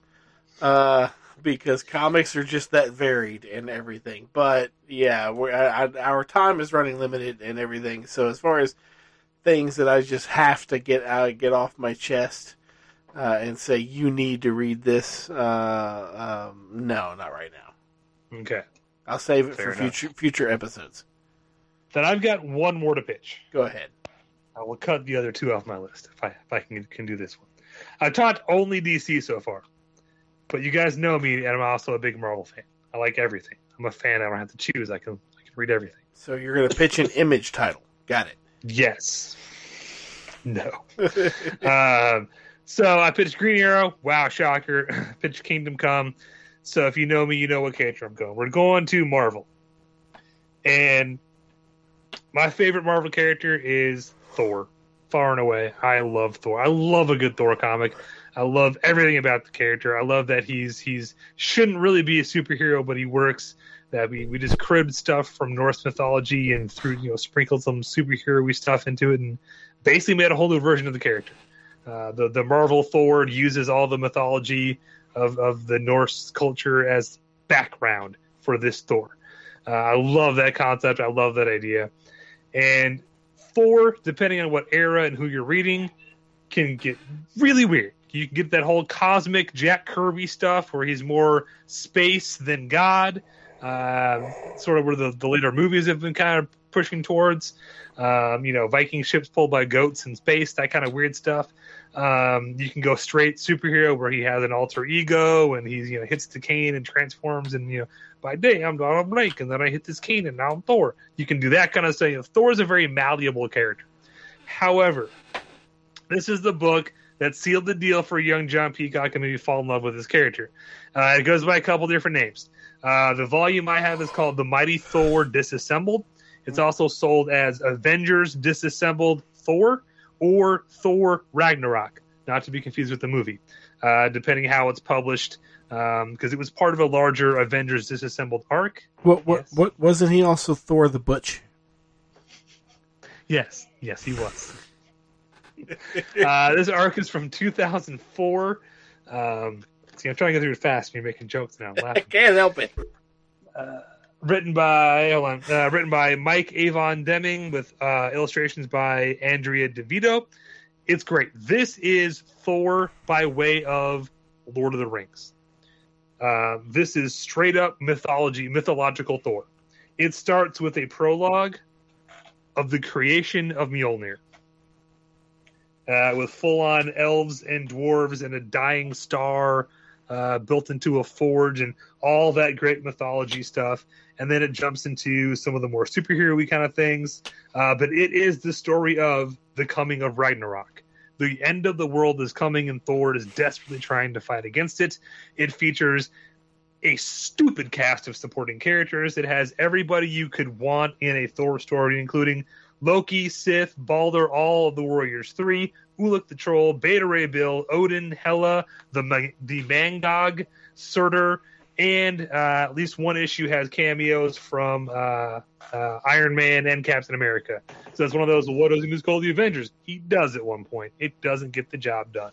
Uh, this is a tour de force of the Thor in comics, and it leans hard into Thor as a mythological character. It's more magic than sci-fi. Um, it, it, goes to some of the core mythology of Thor and Odin and reinterprets it for the comic age. Amazing drop down, knockdown, drag out fights. Uh, Asgard is at siege at one point. And there's a huge battle to try to turn the tide. Again, this is this is more to do with Lord of the Rings than it does like you know goofy space stuff. And don't get me wrong, I love my goofy goofy space stuff, my Kirby Krackle and all that, but this is the story that made me fall in love with the character, and this is my preferred version when we get into Thor stories. Is I like mine to lean more mythology than than technology or whatever. Um, try to look over my notes and make sure I didn't forget anything. You had me at Ray Bill. Uh, uh, Again, I can't say it has every Thor character you'd want and then exclude Beta Ray Bill. And when Yeah. he get he gets a whole splash page to show up, man. Yeah, so uh, yeah, and, and the day we get good Beta Ray Bill on on screen, I'm gonna be happy. But um, this wasn't. It wasn't. Was it during this story that uh, Thor has the confrontation with uh, Tony because of the Thorbot? Uh, Ray Bill. No, no, no, no, no, no. I, I, I, is- I don't remember where that story happens, but yeah. This is spoiler: the death of Thor. Ah, Uh, at this point in the comics, they were doing the entire Avengers disassembled storyline, and this storyline is is how Thor dies. which The storyline you're talking about was yeah. several years later when he came back from the dead. yeah, because while he was dead, that's when Tony created the Thorbot. Tony makes the, the the clone of Thor that afterwards is recalled Ragnarok and it kills Giant Man and or Goliath. It's a whole thing. Yeah, yeah. Now, not to dissuade from this comic, but that scene where he comes back and because Tony keeps pushing the issue, Tony keeps get, Thor keeps trying to get rid of him and just, go away from him. Stop. What? We're talking about this comic. I know. I Not can't. just cool. We will get to that comic at a later date. I can't help it. You're talking about a comic written like five years later I can't help by a it. completely different author. I can't help it. Don't get me wrong. We'll get the J. Michael Straczynski's Thor run. Trust me. Oh, but it, it won't be today. It's a beautiful run. Yes. Um, but yeah, so Thor again, the version I have is called Thor Disassembled. That's also sold as Avengers Disassembled Thor or just Thor Ragnarok. Uh, it collects Thor issues 80 to 85 from 2004. Um, it's fantastic. Find a copy. Can't recommend it highly enough. As well. And that's as- it for me today. Yeah. Um, I'm gonna have to read that one once you once you get me caught up on 75 years of Green Arrow. Um, I'll bring you Welcome Back Frank, and then after that, I'll bring you. well, I'm hoping to have uh, the the the latest trade that you gave me of Green Arrow after Quiver uh, back to you Friday. So if you want to plan Cool. for whatever you want to bring me next on Friday, we'll you'll, exchange. you'll only have 75 more to go. Jay, what would you like to read? What can we send you? Can we send you Kingdom Come? Um, no. Fine. Just, just, just, just, just shitbox on all of our stuff here. Can can we send you Welcome Back Frank? Some more Garth Ennis Punisher? Yeah. I would, I would, or if I could find it myself. But I also want to find the other I would like to get the other five volumes, volumes. of of uh, or I Max. guess I could find the volume zero of Yeah, which, Frank in which, Vietnam which as well. you should. I would highly recommend that you complete your collection of Punisher Max because it's a wonderful run. Yeah, and and you are completely correct. Everybody out there should read that that that series. If you're a comic book fan, you're gonna you're gonna love it. If you like the dark, gritty, gory, very And uh, well, and and version and of Frank and, Castle, and, and much and, and more realistic. Like it, it grounds it a little bit in realism. Now, once again, I'm not saying it's hundred percent real. It's still comic book, but you know, Garth Ennis tries to tries to keep the story as logical as it can and as grounded in reality as he can. You know, It exists in a world with Avengers and X Men, but he has very little interaction with any of that world. I think the the closest he gets to any of that stuff is the Nick Fury stuff. yeah, I just want to see a film or TV adaptation of um, Pitsy and um, Ink from uh, Nick Nikki was it Cav- Nikki Cavelli or Cavetti or whatever's crew yeah. Because that oh, that's- Wait Those till two- you read Garth Ennis's version of a team up between Punisher and Spider Man. It involves the Russian. God, I need to watch that again or read that again.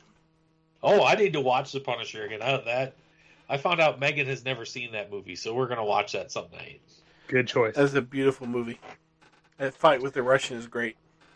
Well, before we get on that topic, because we're here to talk about comics this week, we're going to go ahead and end it. Thank you for listening to our giant, oversized issue of Nerd Alert. uh, those are the comics we recommend. Um, Garth Ennis's Punisher Max entire run, but specifically volumes one, three, and five. X Men: The End, V for Vendetta, uh, Deathstroke, the God Killer story arc Yeah, um, Thor disassembled, Kingdom Come, Green Arrow uh, crawling through the wreckage. Did I forget anything? Captain America: The Brubaker Run. Captain America, yeah, the entire Brubaker run The entire America Brubaker Run. Yeah. from the, the early 2000s. Uh, you can't go wrong with any of those. And let us What- know. Go ahead. one, three, and four of Punisher. Three and four. Sorry. One, One, three. Uh, three, and four. but- The entire Yeah. 11 volumes are fantastic, but we're going to highlight those today. Um, what did we leave off the list? What do you recommend we should read? Maybe we've already read it. We'll talk about it next time. Uh, did you enjoy this episode? Do you want to hear more? Because we've all got more to recommend. Uh, but until next time, this has been your weekly Nerd Alert.